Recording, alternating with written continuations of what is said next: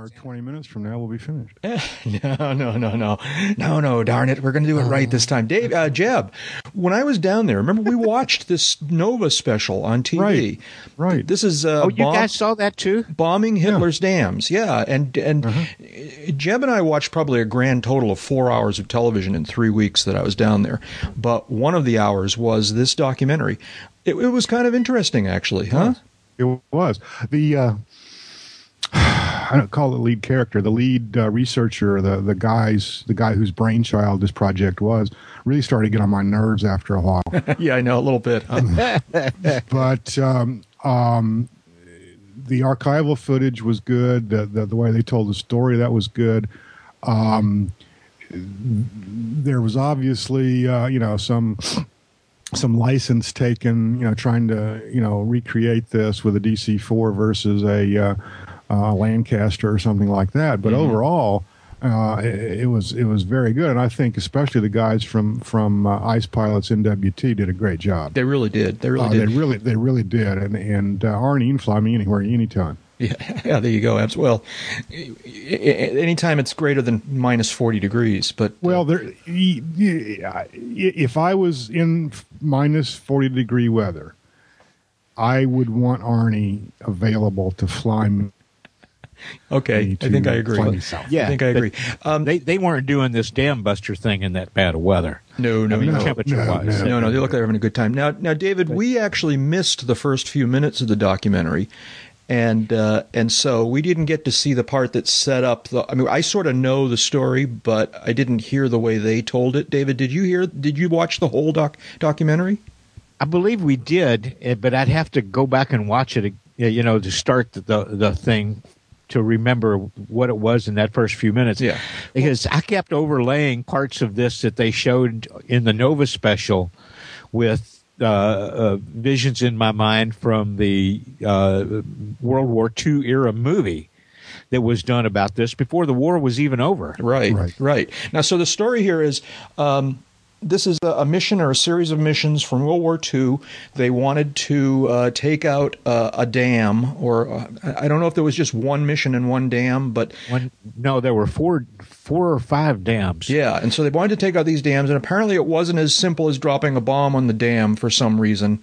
Um, so they, so this one particular guy, way back during World War II, came up with this idea of of flying and dropping the bomb in such a way that it skipped across the water and then kind of came to a rest right in front of the face of the dam and sunk and then exploded at the right depth in order to really do maximum damage and take out the dam.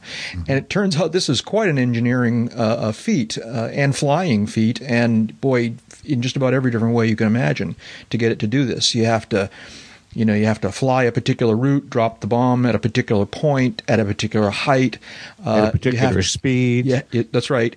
You have to actually spin, and apparently this is the key thing to the whole, as I understood it, that you actually spin the bomb so that it's so that it's rotating when it skips across the water, and that's right. Other, otherwise, it'll just you know make like a um, a rock. Yeah. hit the water So it makes a couple of skips and a couple of sinks. times, but sink. Yeah. Right. So, uh, you know, they, they trying to make this actually work in practice with real, you know, military aircraft and real ammunition, and uh, and and so this uh, now so now with this contemporary group, the uh, gentleman who got on Jeb's nerves, uh, who was the head of a team that were trying to recreate this whole thing, and uh, and and it was pretty interesting, uh, all the things they had to go through. I, I was a little dubious they were going to pull it off, um, but. Uh, I, I was too, actually. Um, um, Oh, you mean in the in the Nova documentary? Yeah, in the in the modern Yeah. day recreation, we were a little dubious. Um, one of the things that Jeb and I kept yelling at the TV about, as I recall, was uh, so they were talking about spinning this this uh, bomb on. I mean, and spinning it really fast. I mean, we're like Yeah. talking like gyroscope speeds here, all right. And it, and and the the mock bomb was a sort of largish uh, cylindrical thing, and. Uh, and I think Jeb and I both. I know I sort of had this image. This is before the uh, the uh, uh, the ice pilot guys arrived, and I sort of had this image that they were going to drop it from like you know I don't know what a King Air or some mid-sized GA aircraft, and and I had this image of spinning this gyroscopic thing underneath a relatively you know medium sized airplane, and it was just going to wreak havoc with the ability to control it and fly it and whatnot. Um, Yeah, I, my, my mental image was was you know trying to do this underneath my debonair, and you, you're going to do that once. Yeah, exactly right. You know, I mean, you can get the thing spinning, but once you get it spinning, your your debonair ain't turning. I mean, it's No, going to go right. straight. It's, not right. going to pitch up, down, left, right. It's just going to keep going. Um, but then they Well, used it- a much you know, larger airplane, which made it a little more plausible. And uh, um, You you mentioned the gyroscopic effect of the, the spin on the on the uh, the bomb, and you you know part of the reason was to extend the skip that they would get, like you talked about, right, because if they got it at the right altitude and the right speed, uh, it would kind of just it would skip along pretty good as it was, but they could control the skip much better, Right. and get much more out of it with it spinning. But the only way that they could get it to the water straight so that it would skip was to spin it. Yeah. It had to have that gyroscopic stability like a bullet on its trajectory because otherwise when you let go of it it immediately started to tip right. Right. and so it would dig in one edge or the other at at some kind of odd angle, and it might skip once or twice, like you guys said, but there was no way to predict it, no way to control it. Uh, it the the whole thing was an exercise in engineering control Right. more than anything, how to control the height. But then there Uh, was some pretty fancy flying that had to go on too, both in the recreation and even more so back in, in World War II. Right. Uh, they had to drop this thing from a very precise distance above the water, and they had to drop it at very precise distance away from the dam um, in order to get the skips to all come out That's right. that's the control points that I'm talking about, and it's their solutions to that that I think are minor genius. Absolutely, because they are absolutely. such simple, simple solutions. Yeah, but yeah, but it must have been hard to. So there's some solutions in in the recreation. They did it in daylight on a nice day, and they put floating mar colorful markers in the water of this reservoir that they were using as their sample. Right, that's to get the line on that. Right. And that was hard enough. They had a little bit of a challenge making that work in daylight where you could see these great big colorful things. Back in World War II, they had to do it in the middle of the night when it was dark. You really can't see the surface of the water. And, and like David says, so they came up in order to judge the height above the water, because remember, they didn't have really great, you know, radar altimeters or whatnot, or any radar altimeters. Right, and the back then. altimeters they had weren't that Right. sensitive. And they did this fascinating thing where they took two spotlights and they shined them down from the airplane at at a at a pre-calculated angle, such that the two, you know, sort of circles of light, the two spots would would uh, superimpose on each other when they were at precisely the right height. You're right, David. That's just kind of genius, isn't it? That, that, that yeah, it's it's so simple. Yeah. But think about Yeah. how hard it would be to actually do that, though. I mean, you're going to fly along, you know, and somebody, I don't know whether the pilots are watching these two beams of light or whether there was somebody, some spotter in the aircraft watching the beams. think there was a navigator, spotter in the co-pilot. airplane. Yeah, Yeah. yeah. They, they got plenty of crew members not doing a whole lot of other things right then. But you know, the other thing going on here, you're shining two beams of light out from underneath the airplane. Why don't you just put a big sign I or know, a banner yeah. behind the airplane saying Exactly. "Shoot at me"? Exactly. Yes, yeah, Yeah. So the light had to be kind of shielded and and angled in a way that it didn't didn't show, you know, didn't spotlight the airplane. And then they used this little simple forked stick thing to pick up the two towers on the dams. Yes. Mm-hmm. Another so that when it, when everything got in line, that was the proper distance from the dam to release the bomb. Yeah. And there was just enough light that night for them to be able to make out those against some kind of background. But that was what they did. The little, just a little stick with a V on the front and a pin on each stick point, a triangle, uh, like simple trigonometry, geometry, uh, engineering. But somebody had to conceive of the idea to make that all work, and that's to me is the most brilliant part of it. Yeah. Yeah. It was amazing stuff, and uh, and there was some fun flying in the in the documentary. Uh, that was that was fun to watch. Uh, so, yeah. it was a pretty cool documentary. Uh, people should check it out. It's, it was a Nova episode, uh, and it was called "Bombing Hitler's Dams." Well, and if you've if you've like me, if you've ever seen the movie that was made, I believe it was 1944, uh, about the, called the Dam Busters, Right. uh, British movie, uh, you know, made while the war was still going on. Uh, there's footage from the actual experiments uh, that made it into the Nova documentary that were not part of the wartime movie. That are a, a couple of them are major eye openers to see because you- you're you're about to watch people get killed. Yeah. Yeah, there were a couple of right. Uh, yeah, there were a couple that were really disturbing. I agree. Um, Uh, yeah, you look at those and go, you know, poor sob. They nothing they could do. I mean, they they were along for the ride at the point that the incident occurred. So Yeah. Uh-huh. when you watch this, you, you know you'll notice the difference between the real stuff uh, from 1942 and the new documentary stuff. That won't be hard to detect. Just kind of be prepared for the idea that there's going to be a couple of loops in there that are going to send you for a loop. yeah, But it's fantastic stuff. it was. It was really good stuff. Check it out. Hey, welcome, folks, to episode 273 of Uncontrolled Airspace, the General Aviation Podcast. Claire.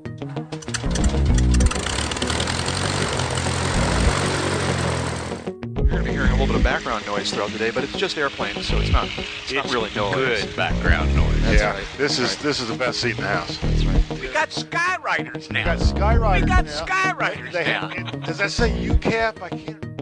It's got a runway in the front yard. And you're in sight, clear away. Turkey National Ground, good afternoon, sir. Taxi via Foxtrot and Alpha. Recording this episode on Friday evening, or late afternoon, uh, February 10th, 2012. And joining me here in the virtual hangar, my two good friends. Uh, Dave Higdon's here, joining us from Wichita, Kansas. Hey, David, how are you doing? Just wonderful, just wonderful, it's marvelous. And thanks to the Laker for uh, making sure that we remember to talk about this. Absolutely. Yeah, that was a good story. Uh, good documentary, I mean.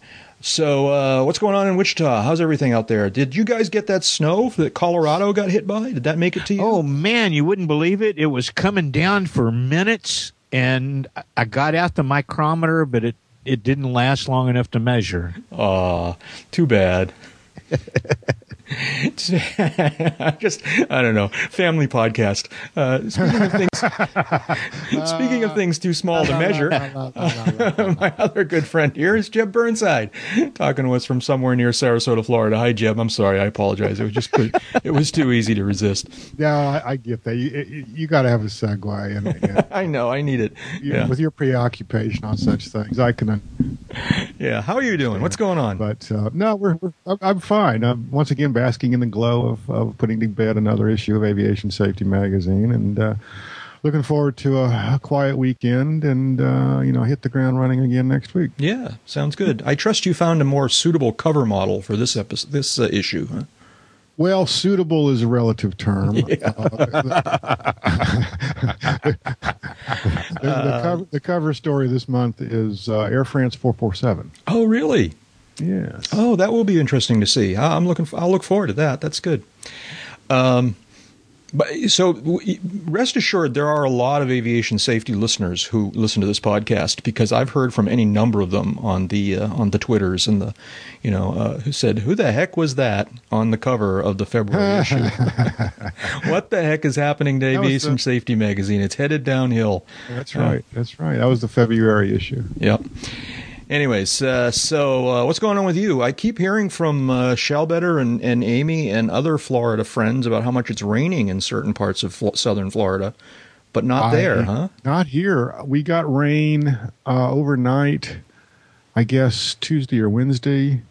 Uh, it rained, I think, a little bit the following or the preceding Friday, maybe something like that.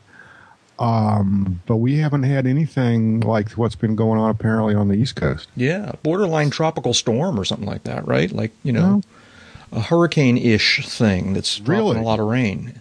No, I sitting here, yeah. sitting here in, in you know in my urban hellhole here, and I just haven't uh, uh, haven't ha- haven't seen anything like heard anything like that. So I mean, I'm glad that I'm glad they got through it. I visited your house. It's neither urban hell nor a hole. So. hey, and I'm Jack Hodgson, and I'm coming to you from the UCAP Winter HQ, uh, half buried in the side of Garrison Hill on the fringes of Dover, New Hampshire. And uh, where, uh, it, you know, talk about measuring the snow with a micrometer. There's like hardly been any snow here either. You know, Dave and I have probably both jinxed our weather situation, and it's going to snow a foot in both places. But uh, um, it's a crazy winter that there's no snow really to speak of here. Uh, so, Yeah, I would. I, it's it's it's really odd. We've not seen any snow down here at all. Yeah, and uh, you know, the, the some of the uh, ski resorts are kind of getting, uh, you know, they're they're having to find a new way to put those hills to use. Uh, I understand one of them was uh, offering their ski hills as a substitute for a stair step machine. Uh, of course, it's all one way. Uh, Yeah, well, that used to be that. That's the way it used to be in the old days. But now, as long as it's cold enough, it doesn't need to rain. They'll make snow. You know. But not if, not not a, not above a certain temperature. I mean, the machine will make it, but the runs won't hold it up. Well, that's what I mean. It's got to be cold enough, but uh, and it Yeah, has it's been up be here. cold enough, and it's not exactly that either.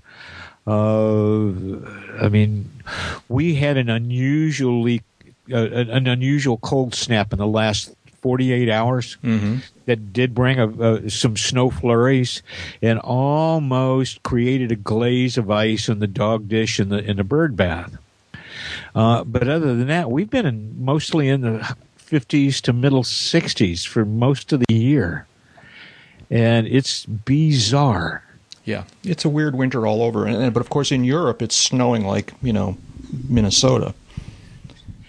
Yeah, uh, so it's like the, the the weather got displaced at a 45 degree angle from where it's supposed to be. Yeah, something like that. Right. Yeah. So let's see now. I'm. uh What, wasn't there a movie like that? There was actually. I was thinking about that. You know, where like snowed in New York City and Mm-hmm. buried the Statue of Liberty or something like that. You know. Mhm. Yeah. Yeah. That was a documentary too. I think. Oh yeah, wasn't it? that was the, that was a like a 48 hour ice age on set. Yeah. Exactly. Yeah. Right. I know. It came on. Yeah. I know. I didn't actually Well, see you- that you- movie, but. Uh, You know, if you you can't sell enough popcorn to support a real time ice age on set in a movie, so Yeah. Okay. That's right. So I neglected to go out and get beer for tonight, and uh, and I'm sad to say that the lovely Brittany doesn't have the most sophisticated taste in beer. So I'm drinking a can of Busch beer. Oh, wow, that's that you could do worse. Yeah. No, seriously, you not could do not worse. not not uh, without trying hard, but yeah, you could do worse. um, Yeah. But but the lovely Brittany paid for it, so you, how wrong can I go? you know? well, that Free- just free set it up beer. about six notches. oh I mean, man, I just say- took my first sip of it. It's not outstanding. Oh. Okay. is it cold? It's cold. Is it wet? It's both those things. Yes. and it's well, beer, Yeah. And it's beer. and it so- cost you how much? And it, yeah, thank you I'm very saying. much. That's right. And the lovely Brittany is is uh, standing nearby, sitting nearby, willing to bring you another one. So, dude, Yeah. In what fantasy world? you know, work with this, okay? No, no, that's time- not the way it works. Take my word Next for time, remember to buy your own bloody beer. I know. I'm learning. I'm learning. I'm learning. Well, I had to remember yesterday because I knew I wouldn't have time this afternoon. So we laid in a little bit of Shiner Black Lager and something from Colorado called Breckenridge. And it's a vanilla porter. And both these puppies are about 5% alcohol. It's like, yeah, it's like, wow, beer just keeps getting better and better. It's vanilla Yeah. beer. a vanilla porter. It's got just a hint of vanilla in the brewing process. It's not like an ice cream cone, though. It's a dark beer, actually. Mm-hmm. Yeah. Well, that's because vanilla is dark colored. Right? Well, I'm I'm sitting here with a with a dogfish head Indian brown ale. And I have there a, you go. I have a nice little selection in the fridge right now. I found a nice little uh, liquor store that uh, Really? kind of on my uh, uh, one of my new one of my new little routine routes here of late, Mhm. and uh, I've been visiting there, and and uh, um, let's just say I'm well stocked. Okay. Well, good. Then, then we're all more or less set. And uh, you know, if the Busch beer lets me down, I've got a bottle of Jack Daniels within reach, so I'll, I'll live. I'll, I'll survive. I Right. Oh, yeah, we got- we got- This is episode 273. Okay, there we go. Yeah, for the record. For the record. Um, you know, I'm sort of vaguely familiar with this airplane, but I, I, it's also unusual to me. The the Bugatti, the Bugatti 100, I guess is what it's called. That's because there was only one. Yeah. Well, then why did they call it 100? There weren't Uh, 99. There weren't were not, not 99 previous models. Yeah. So this is a uh, website, uh, Bugatti100p.com. Uh, it's about a project to uh, build a replica of this, I guess, right? Yeah. Who put, who put this? Who put this on the list? Who knows more about this than I do? Which is to say, either one of you, I'm sure. But uh, I think you put it on the list, ah, Jack. you're right. I did put it on the list. Okay, then. Well, no, no, no. I But there's a few things that we could knock off the top of our head. One, this actual reproduction was on display in the Member Center tent at Oshkosh last year. Uh, you know, it was Oh, that's where I've right seen this before. Right nearby Right. when we were Right. doing our middle of the week podcast there. Yep. Uh, The uh, original design uh, kind of, I don't believe it ever flew, but it was going to be a racer. Uh, uh, just magnificent power plant had been designed, and the airplane was being built around it. And then World War II came along, and that was kind of the end of it. So that airplane that we saw that was partially built in the member center, that's the one that they're talking about in this website.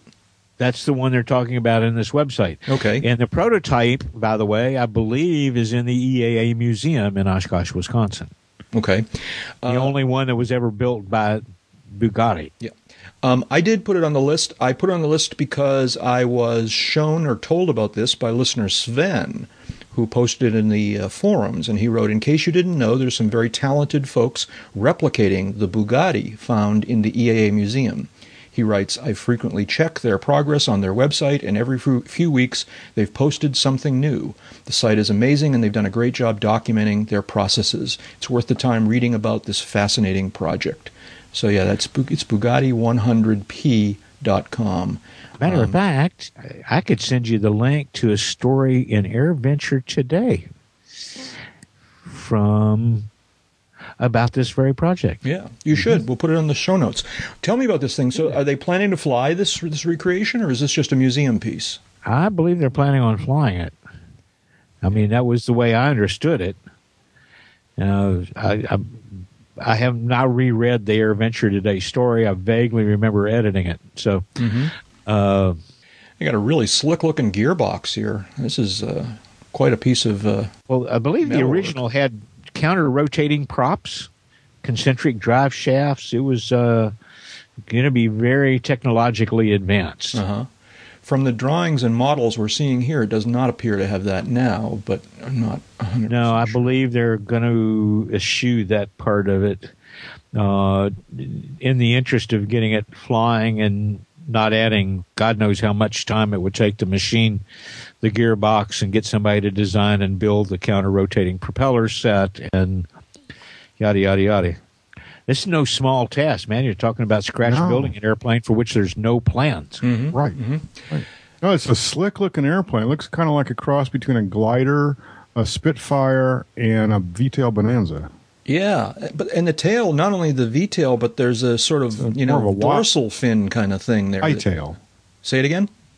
It's more of a Y. A Y tail, exactly. That's a good. a, vin- a ventral fin. Yeah, a vent. Oh, I'm sorry. Ventral's on. I thought I was being very clever by saying dorsal, but dorsal's on top is what you're telling me. Dorsal's on top. Okay, on ventral. All right, yeah, because there's a because there's a, a, a, a, a vertical uh, stabilizer of some sort that but that goes downward from the. Right. Uh, Well, there's some. There's there, there. There was a question once about years ago. I heard that this design was the inspiration for uh, a design uh, that came along in about 1945 in Wichita, Kansas. Oh, really? Here are a couple of uh, a couple of sentences from the website. Um, it says, "Our mission is to build and fly a replica of the Bugatti 100P, the most elegant and technologically advanced airplane of its time.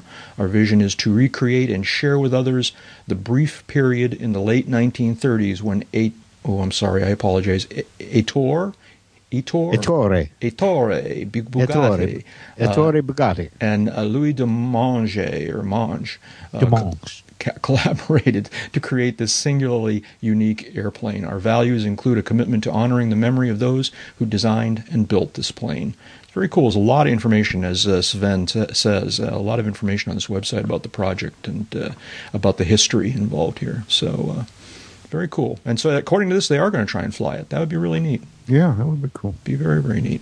Well, that will actually get it beyond what the original was able to do. Yeah, because the original flew. didn't fly. It's that's what it says Never here. flew, The- right. The original did not fly. So kind of cool. Uh, The best way to describe it is is on one of the pages here. They call it an, an Art Deco masterpiece. Yes, I, I hadn't thought of it that way, but Art Deco That's a- does. yeah, That's a very good way to describe this airplane. And it's- and Yeah, it's it really is. Yeah. And the symmetry in this, it's like if you put that tri tail on a 30 6 bullet and then gave it a wing just below the midpoint. Uh-huh. yeah. Uh, put the engine behind the wing, put the cockpit in front of the wing, and ooh, baby. I, I, I- I would imagine this sucker would have screamed on that engine that they had planned for I was going to say, put tip tanks on it, and I want one. dude, dude, you're going to have to pare down the kit you like to travel with. A little bit because I don't think there's a lot of cockpit space here. I wonder what it's going But to be it's like. all, but, but it's all hollow. You can put stuff in the in the fuselage. Oh, It ain't all that hollow. Remember, there's a gearbox and a drive shaft and that's all. That's all. That's that's all forward of the cockpit. You got to have the cockpit aft for weight and balance. So no, I, you wait. know, Are you sure? Because that's not what it looks like in the pictures. well, the don't- I don't engine's at the back of the wing and the fuselage, oh, is it? and then yeah, and then the drive shaft comes under the pilot's legs, and I believe the gearbox is up front, uh, so that they could. okay. you Well, know, I'm, I'll, I'll, and then there's fuel tank ahead of the engine in the fuselage, so that it's not on the CG. Yeah.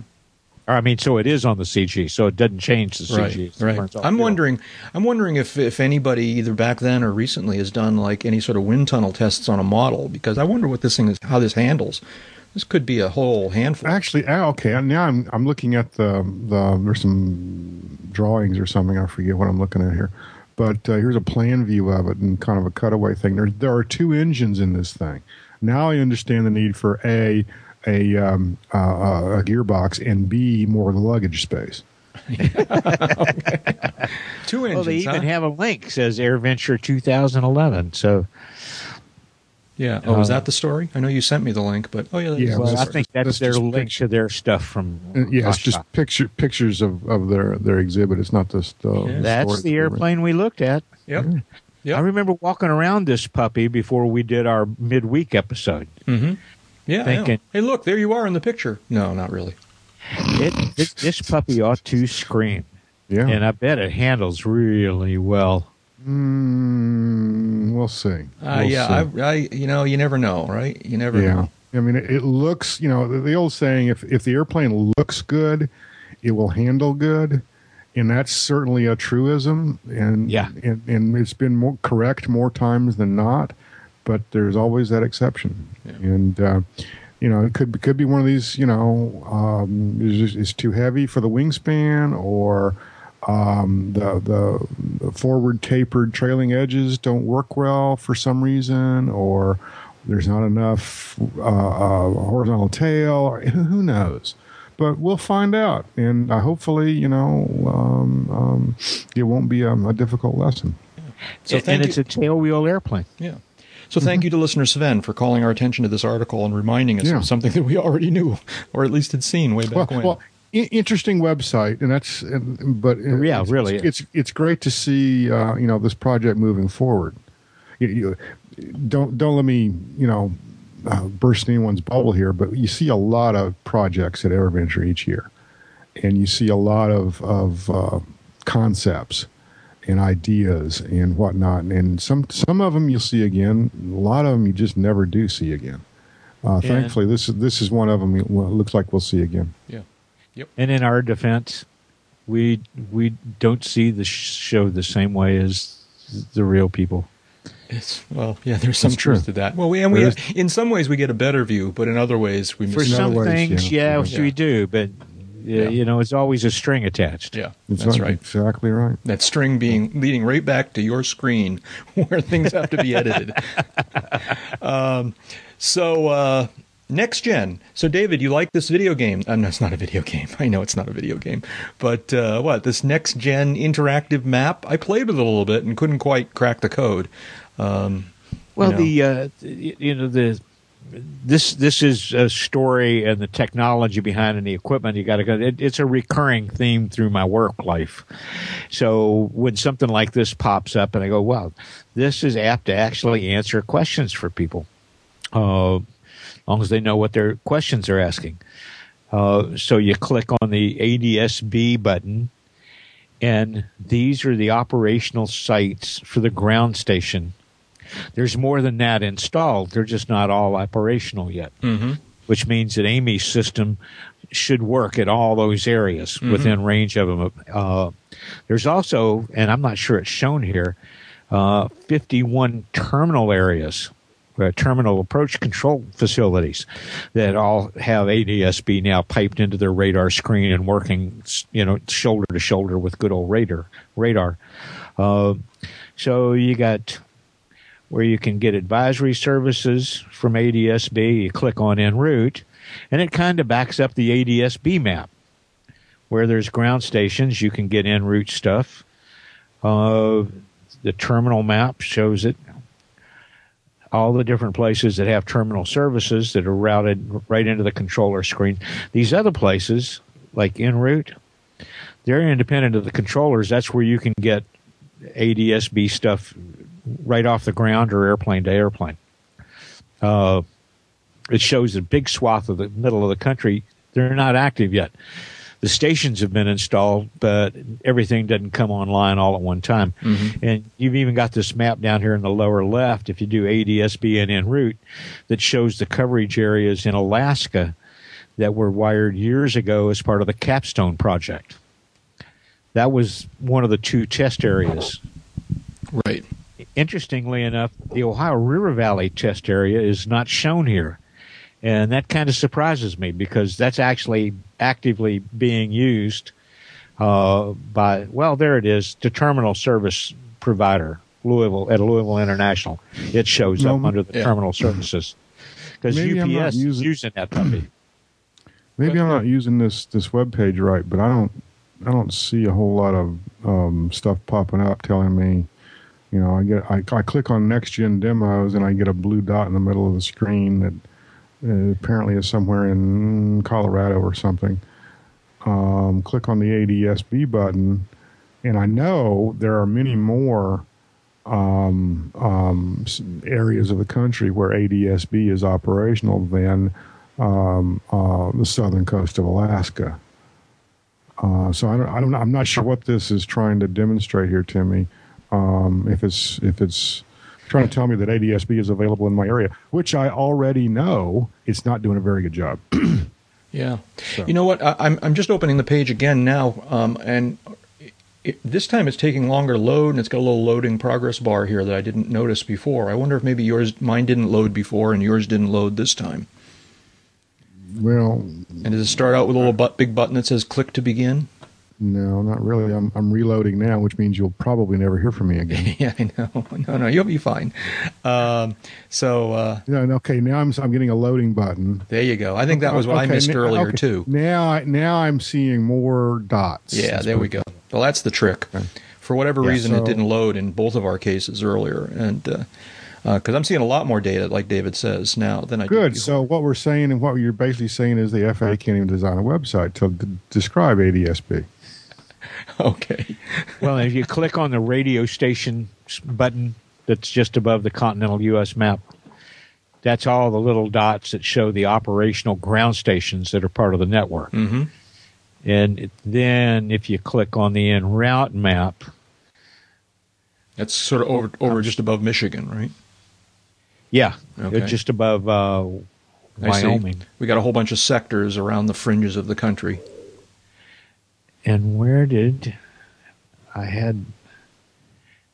Oh, advisory services en route, radio stations shows you one thing. Now, click advisory services, and then en route below that, and that'll show you the map coverage that goes along with those stations that show up under the station button. Right. There are more stations than that installed. They're not operational yet. Right. That's what they're filling it in. Yeah. Uh, and the actual terminal services, That's the 51 sites that comes up in the uh, when you click the terminal button. That's where you can get terminal approach services via your ADSB link. Uh, Yeah, and the Florida's controllers are covered, seeing the same thing you are. Yeah, and, and Florida is really covered in that on that particular category. Yeah, it was one of the earlier areas to go active, actually. Uh, and if you click on the en route button, you'll see the all of the Gulf of Mexico is covered now, Right. Right. which is a hell of a technological achievement because that involved putting a whole host of those ground stations and radar uh, uh, remotely deployed weather observation stations on oil platforms so that ADSB equipped helicopters that serve those platforms can now get IFR services from the uh, TRACONs that serve those areas Houston, uh, Jackson Center, and Miami. They can do IFR separation out there now like they could never do before this went online at the be- I think it was February of 2010. So, David, when you get your new airplane, Yeah, you'll put and for those ADSB of our- in it. Uh, I'm sorry, Jeb, what? Uh, Jeb, stand by one moment. Uh, this is Jack. Uh, David, when you get your new airplane, you'll put ADSB in it. Yeah. Yeah, in and out. I'm sorry? You're in and out. Yeah, Yeah, absolutely. pretty obviously. Jeb, I'm Let's sorry I it this way. interrupted you. Go ahead. I, I'd like to have. Colli- I've always wanted a collision avoidance system in the airplanes that I've owned. Mm-hmm. Uh, the least expensive way that I can do that now is ADSB, and by the time I get it wired in, it'll cover. I, I'll get the coverage in probably sixty percent of the places that I fly, and it'll just get more. You know, the the percentage will just get better as time goes by. Yeah, yeah. Jeb, I'm sorry. Jump in here.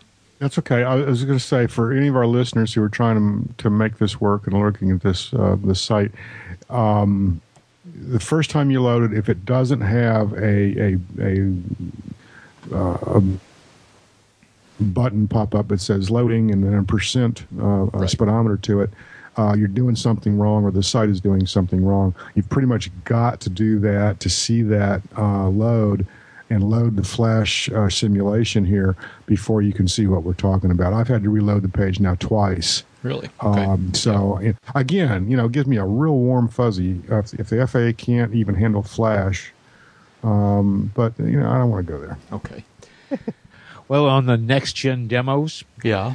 You roll over each one of those buttons and it tells you what demo is going on at that site. Yeah. Like wake turbulence research in Seattle and San Francisco, uh, emissions research in the Asia Pacific, three dimensional path arrival management in Denver. Uh, they're already doing that actively in Louisville. If you've got it, if you're flying a UPS airplane, at least, wake turbulence research in St. Louis, surface management and wake turbulence in Memphis, Dallas, Fort Worth, staff next gen towers demonstrations. Huh. Interesting. Cool stuff. Everybody should take a look if you're at all interested in ADSB and what the scope of the whole thing is. It's uh, Yeah, as long if as you're can going to get be it to flying load. it, if you're going to be flying in 2020, some of this is going to be required. 2020. People just don't. I'm sorry. I just keep. This just makes me laugh every time people talk about this. The world is going to be so different in 2020. None of this is going to apply. Mark my words. Anyways, hey, listen. Um, a miracle happened. I'm serious. A miracle happened. The U.S. Congress passed an FAA budget, an FAA authorization authorization bill. Did you feel? Did the Earth move for you? It, uh, man, I haven't been this happy since the last Guy Fawkes day. yeah, okay. I'm not sure if I'd characterize myself as being happy, but I am astounded and, and I guess pleased, finally, you know. And um, until I put together the list for us tonight and saw some of the things you guys were calling attention to, I thought that there was just about everything good about this bill. There are apparently a couple things that are a little bit bit puzzling, but uh, There, Um, there's, it, it's it's a flawed bill. It, that's one of the reasons why it passed. But it's got a lot of good stuff people willing to accept some flaws, and some people wanted to add some flaws that others were ex- willing to accept. Yeah, It- it's got some it's got some good stuff in it though. You know, I mean, or it or you know doesn't have some bad stuff in it, right? No user fees, no Right. dramatic increases on fuel taxes. Uh, oh, they stayed. They all stayed the same. And the funny thing is, there there was opposition to raising even a penny uh, fuel excise taxes uh, from some politicians who apparently were tone deaf to the fact that the industry was asking them to. The airlines and GA, business aviation, were all asking them to raise it a little bit so that they could fund next gen and some other improvements faster. Yeah. So those didn't make it in. No user fees, yay. Yeah. Um, so let's see what else. Uh, uh, they uh, defined a new job that we're trying to get for Jeb, uh, the next gen czar, and. Uh, was, I think that was Jeb snorting. I'm not sure. That didn't mute. Oh yeah, man, I, dude. With, with I had no sooner seen that next gen czar creation than I zapped your resume off to a friend of mine at 800 Independence. I, you were who I thought of. You know the neighborhood. Yeah. Um, there's apparently some language in here, and you guys tell me whether this is just kind of a of a, a, a ge- empty gesture or if this is really going to help.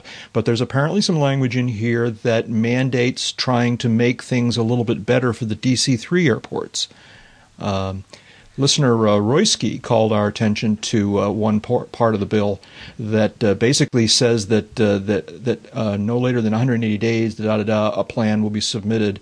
Um, ironically, it's supposed to be submitted by the administrator of the FAA, which is kind of a whole thing right now. But uh, um, the contents of the plan will be a plan. The plan shall outline specific changes to the DC metropolitan area special flight rules area that will decrease operational impacts and improve general aviation access to airports in the national capital region that are currently impacted by the zone. So, I mean, is that kind of language real, or is that just a, a a hand wave? Oh, it's real. Uh, and whoever insisted that that be in there will, if they're worth their lobbying donations, uh, actually keep up on this and, and hold the FAA's feet to the fire. What it will do in an operational sense that improves things, uh, tune in next year. Yeah. Um, now, what's this about? David, you put an item on the list that uh, the uh, the funding bill speeds path for more U.S. drone flights. What's that all about? Well, there's money to be made in the drone industry. Okay, there is no part of aviation experiencing more R and D effort and more venture capital investment than if you say it's a drone, remotely piloted, or, or autonomously flying vehicle. Uh, and everybody smells money, and they spill money out of the Pentagon in particular. Uh, they spill money from law enforcement. Uh, and to some of the folks in that industry, the FAA has just not understood how important it is for them to have the kind of access that they need to have so that they can do the kind of business that they want to do. Now, the safety and traffic clearance issues and separation standards and all that stuff, that's really not their issue. This is free enterprise trying to work here. So they are pushing Congress. They've got people in Congress pushing to, I like this, uh, broaden access, integrating a wide range of so-called unmanned aerial vehicles with commercial and general aviation by September 2015. Uh, they want the FAA to come up with a plan to make this happen, and I'm not sensing that they're really all that interested in, in the technological accomplishments that need to go with this to make them equally safe with nearsighted pilots. Hmm. Yeah. Okay. Well, I guess we'll still have to keep an eye on them. Now, now a, a number of different listeners have been have jumped on the fact that I sort of wondered whether or not if we ever got an FAA reauthorization, whether this podcast would poof out of existence. Um, but you know, and and it, it- it's unfortunate, but we no longer have anything to talk about. This will be our last episode. No, no, no, no! Don't say that. You're going to freak people out. No, no. I am confident. I am con- fully confident that the that the federal government will manage to come up with more foolishness that will keep us going for another five years if need There- be. there is So, that. Yeah. There So, um, I, I don't think anybody has to worry. You know, except us who are stuck continuing to build this podcast so that we don't die or something like that. I don't know. Anyways. Um, Did the president sign the bill yet?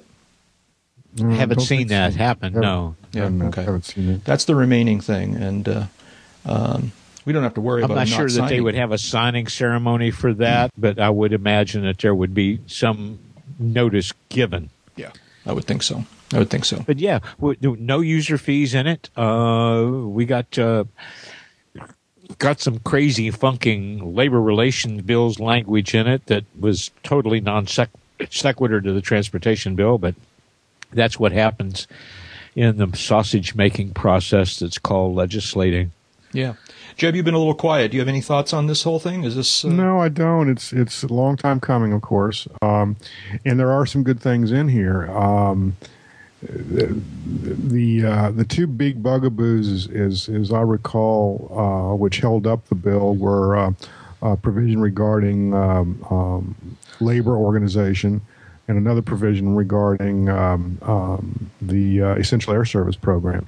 Both of those are resolved as they are as Congresses want to do via compromise as far as the um, the DC three provision, uh, I've seen that stuff before. Um, uh, dollars says it, it, it. A, they'll blow through the deadline, and B, there won't be any any uh, meaningful recommendations to come out of that. Um, some of the other stuff, um, uh, you know, it's kind of half a loaf or a full loaf. I, I have really haven't had a chance to sit down with the text of the bill. But the punchline is, yeah, they finally got a bill. Yeah. And and maybe this is a new precedent here. Maybe we won't have to go through this. Maybe we won't have to spend six years, five and a half, in a podcast, you know, kind of beating this drum. Not that we can take any credit for this, but uh, um, it, it- the whole thing is just, you know, uh, uh, a little bit nonsensical. Yeah, um, I'm sorry. Well, it even it, it even has a little hint of corporate welfare in it. Oh, I'm Just so shocked. you- I'm just so shocked. that you know, just so the Chamber of Commerce doesn't get its shorts in a knot that the the FAA is probably not going to move any faster on this drone issue than they will on relieving the DC three of their security issues. But here's the paragraph: to encourage airlines to eventually, I like this. The deadline's 2020, kid. To eventually rely entirely on the proposed satellite-based system, the bill that's ADSB and NextGen. The bill also authorizes creation of a fanfare trumpets, please. First of its kind federal loan guarantee program specifically aimed at funding new airline navigation equipment. And that airline navigation is hyphenated. Not for new airlines, not for new airliners, but the new equipment for the airliners. Uh, I've been trying to get an answer to the question: Is there a loan guarantee program for the rest of us? yeah, I know. Yeah. I know. I know. Anyways, hey, I, I would like to think that the rest of us count as much as the airline Dave, business, Dave, since we fly to more airports and Have- conduct more flights and own more airplanes. Have another scotch, man. Yeah, I know. Um, so I, I didn't realize there's one other item that was on the list that relates to this, and I didn't make the connection when I was pulling the list together. Um, from I believe this is Brent Blue's uh, Doctor Blue's site. Uh, the, Yes. Apparently, there's Yes. uh, through the fence uh, uh, uh, protections in the bill Good. as well. Good. Can you can one of you summarize this, David? You found it. Do you have you digested this? Uh, uh, the gist of it is the uh, uh, the language was what the association asked for, and that's my hedge against saying I don't know exactly the details. Uh, but it, it, to refresh, it became an issue. They say about five years ago, and I guess that's right. It was something that we talked about fairly early in the podcast.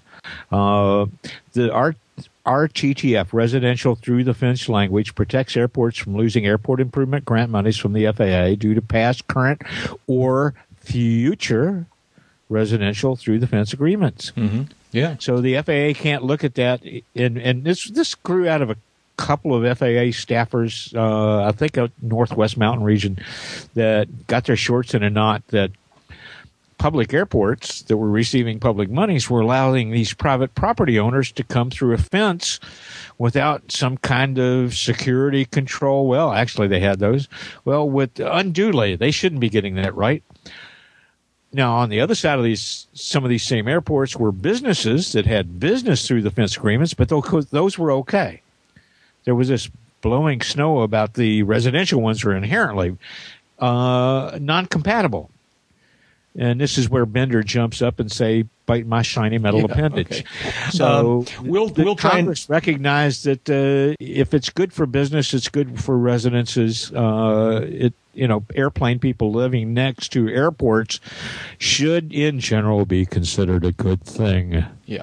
Yep. And uh, just to kind of uh, summarize what David sort of said here, um, this is from the uh, throughthefence.org website, which is uh, our uh, buddy Brent, or your buddy, sort of a little bit my buddy, but mostly you guys' buddy, Brent Blue, Dr. Blue, um, who's been running this organization for a while now and uh, and lobbying for this kind of stuff.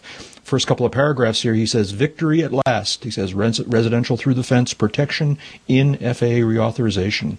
And so uh, he's pretty happy about it in these uh, in this language on the website. So, so it's a good And- bill. Well, it's should really be. This is not not just yeah. This is not just uh, you know a good policy uh, um, decision on the part of the federal government. This is really a, a kind of a, uh, um, I know, a, a poster child for a grassroots aviation oriented policy Here, here. change. That uh, Brent, uh, to his great credit, has kind of taken the bull by the horns here. I'm sure there were others involved, but Brent was the inspiration. He was the, the motivating factor uh, behind all this. And again, it's really a poster child for how to how to kind of take the bull by the horns here and, and change policy. And it's a great little blueprint. And I, I hope uh, uh, some other people uh, down the down the path here will will pick this up and use it. Yeah, yeah, and we we hope they found suitable new positions for the two people that got this stirred up to begin with, Yeah. and that they're no longer in a position of uh, influence over this kind of airport policy. Yeah. We wish them well wherever they are. Uh, we're starting to reach the end of our allotted time here. Um, I'm going to start jumping around here. Uh, there's a really intriguing piece of video um, uh, from uh, the AO. It's, I'm looking at it on the AOPA online site um, of a, uh, a mission that was flown by a, uh, believe it was a CAP airplane, uh, probably a 182 of some sort. Um, to be a target for an F 16 intercept practice mission. And uh, it's pretty interesting video uh, as uh, this. This, this writer, um, I think, I'm not sure. Dave Hirschman is the author of the piece. I'm not sure if he was the pilot um, or on board the airplane. I'm, I think he rode along, and Yeah. um, it's. Uh, I'm sure there was a cap uh, qualified pilot in the left seat. Yeah. but it, but the aircraft was a uh, Skyvan, I think it's called. Uh, I'm sorry, GippsAero G8 Air Van. Ah, okay. But uh, the video uh, just shows, you know, so this is basically what uh, what a GA pilot who just got himself in a really bad spot would be seeing if he got intercepted by an F-16, and and they they show the different levels of intercept, you know, sort of like they do the kind of you know easy intercept, and theoretically you notice them right away, but if you don't notice them or react, then they do a little bit more aggressive intercept, and there's like three or four different levels, and it gets pretty pretty exciting. It looks to me like. Um, and uh, a pretty interesting piece of video. And just, just you know, whether or not you like the policy, it just goes to show you you don't want to get yourself messed up in one of these situations. I'll tell you. My my flight bag has got you know the, the little handy dandy intercept card instructional that uh, was being handed out at conventions and air shows, and I believe AOPA even had a printed out yourself version on their website at one point. Uh, back when all the stuff was still fairly new and scary. Uh, I'm still not sure though how many aircraft with two communications transmitters and receivers still fly around with 121.5 perpetually tuned into the number two. I don't know. Well- you're, apparently, you're supposed to, right? It's a You are supposed to, yeah. Yeah. Yeah, I've been I've, I've been around three or four airplanes in the last month or six weeks, where they had, you know, they were it was they were old uh, old, old wafer switch tuned radios. You know, they had crystals and these these funny little dial things. So whatever frequency you tuned into was always visible in the little window. The little mechanical numbers go around. You know what I mean? Not an electronic readout. So you could look at the airplane when it's all shut down and go, "That's the frequencies that they were on last time the radios were on." And in all these instances, it was like neither one of the radios was on 121.5. And about the third time, I asked the guy, you know, he goes, "Oh, well, I go back and forth. I always leave the old frequency in rate one radio and then go to the new one in case I have to go back." I went, "Ah, okay." I always just wrote that down, but Yeah. that would work too. Yeah. Um, so yeah, check out the video for a real. Uh, i i it's if nothing else, it's just interesting to watch, and, and it's a bit of a lesson about you know what you don't want to ever see while flying near DC. Rhymes. I, I flying any, I don't want to see it. Well, I wouldn't mind seeing an F eighteen or sixteen or fifteen or fourteen or anything else off my wing. Uh, doing an air-to-air photo mission. Uh, any other circumstance? Uh, probably not so much. Shout outs. Let's see now. Uh, David, you got one right here. I do. I do. Our old buddy Turbo Ed. We've met. We've all met Turbo Ed. We've had lunch with Turbo Ed. He's, you know, he's uh, one of the more frequent participants on the forums. And well, uh, EAA's website every month offers a downloadable photograph to be your desktop as a calendar wallpaper thing. And this month, February, Turbo Ed's got a shot there. Uh, really nice photograph. If uh, shows a uh, shows a uh, little home built airplane. Oh, Kit Mo- Kit Fox Model Four on floats at the Vette Seaplane Base at Oshkosh. Yeah. He uh, Really we, pretty picture. Yeah, we definitely saw Turbo. We saw Turbo at uh, he came to the uh, Sebring meetup, and uh, he also came over to Hidden River one afternoon and uh, hung out for a while, and, and took both Jeb and I for a ride in his uh, in his RV, and uh, that was a lot of A lot fun. of fun, Yeah, that was good. And Uh, have, but- having a rudimentary familiarity with shooting pictures like this, he did a really nice job. It is a very nice picture, It's and very uh, nice. and and congrats to him Nice for shot, uh, yeah. for getting it uh, recognized that way. Uh, my fir- my and, shout and out, to EAA for picking it up. Uh, Well, yeah. My shout out is uh, hopefully most people will hear, hear this uh, podcast, this episode in time. Uh, we're going to be having another one of our Nashua uh, Airport uh, brunch meetups in a couple of weeks on uh, Saturday, February 25th, 2012 at 10 a.m. Uh, a bunch of us are going to be gathering at Nashua New Hampshire's Midfield Cafe to uh, to uh, hang out and drink some coffee and maybe have some breakfast or lunch or whatever you know suits your fancy and uh, talk about airplanes. And we usually end up going walking around on the field uh, as well, looking at airplanes and comparing notes on the the ones that people have flown in on. So. Uh, and, and I'm already gotten RSVPs from a whole bunch of people. This could be a big crowd, so uh, it, it'll be fun. So that's Saturday, uh, February 25th at uh, Nashua. You just don't need to RSV per, uh, or RSVP or anything. Just uh, show up at just you know 10 o'clock on the deck there, right in front of the restaurant. Anything else? Any other shout-outs? Wish I could be there.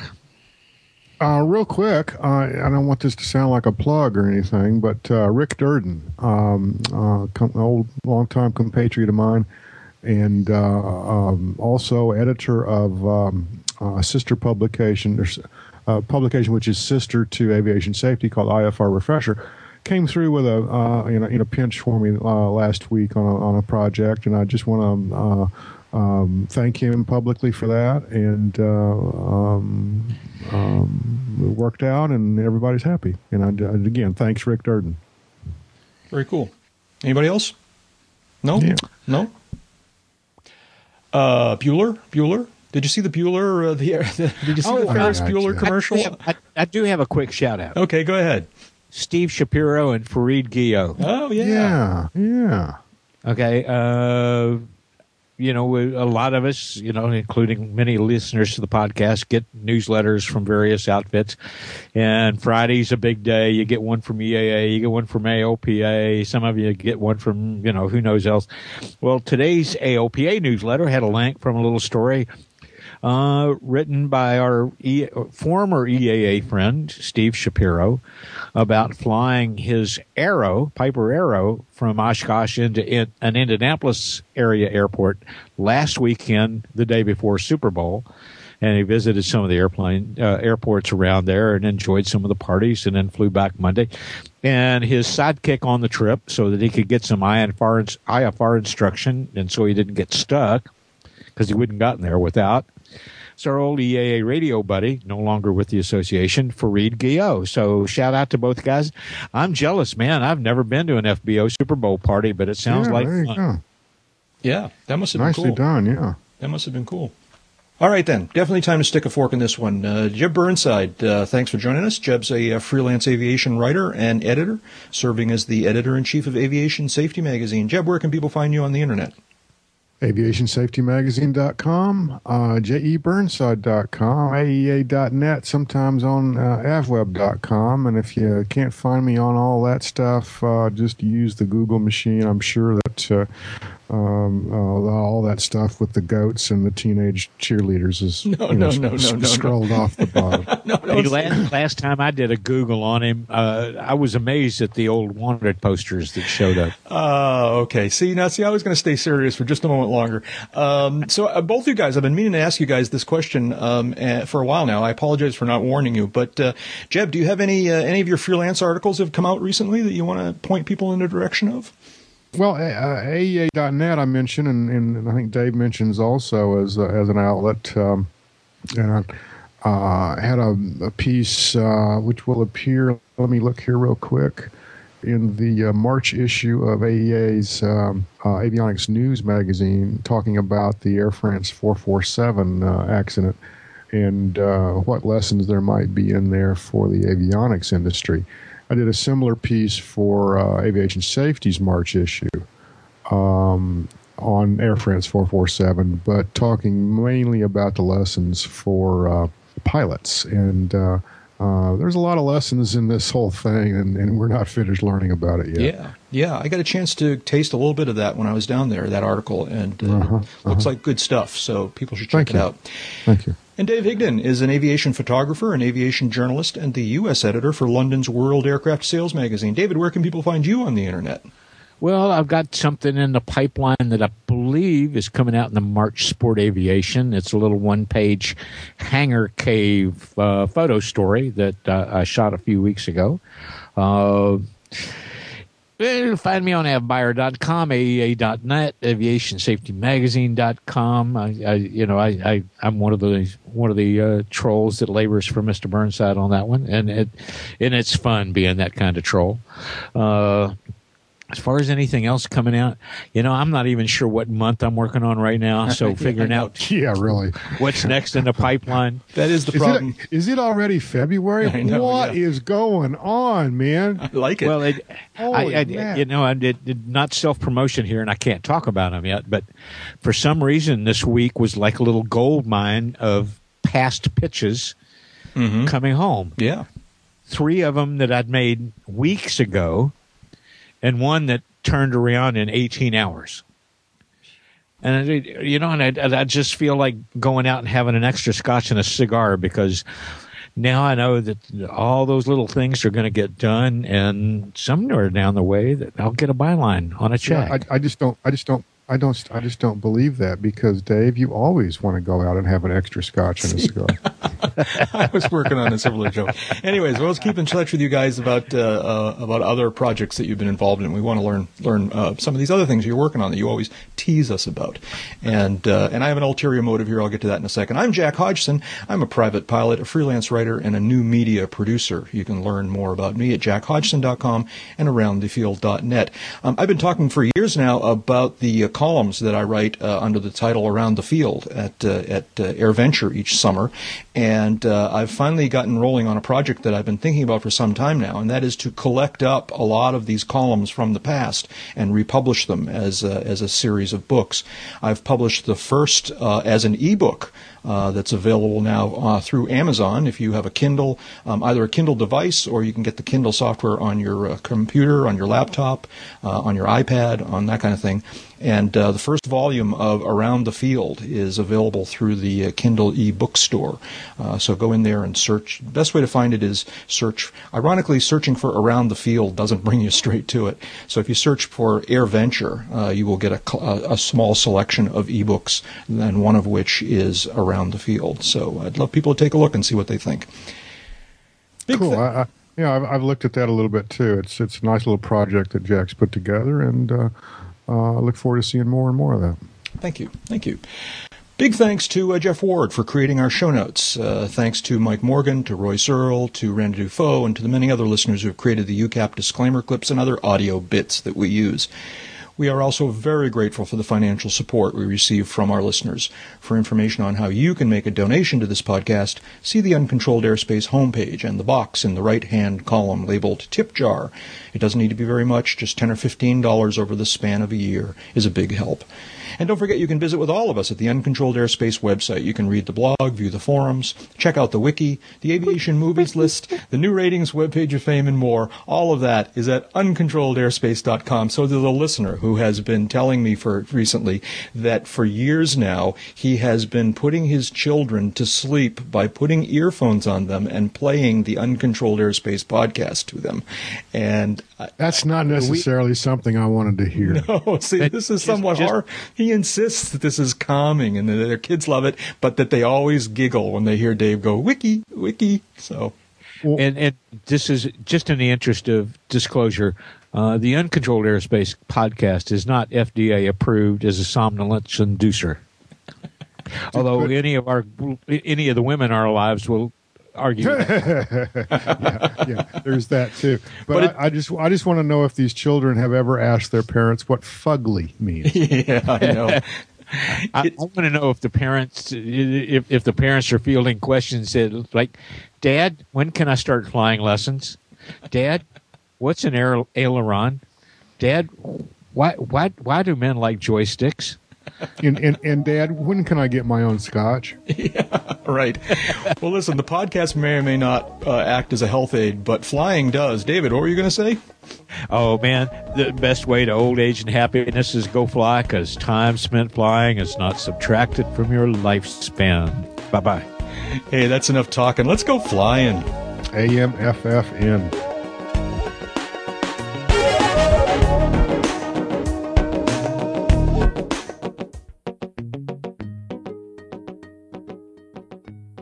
The members of the Uncontrolled Airspace podcast are participating as private individuals. Their comments do not necessarily reflect the views of the various organizations they work with. Also, anything you hear on this podcast that sounds like advice on aircraft operation is obviously very general. You should always consider your own situation, remember your training, and fly the airplane. But you knew that.